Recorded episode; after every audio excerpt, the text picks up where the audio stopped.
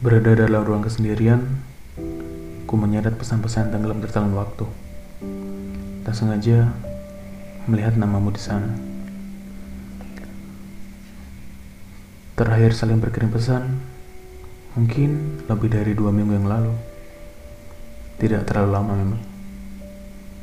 Bosan? Mungkin.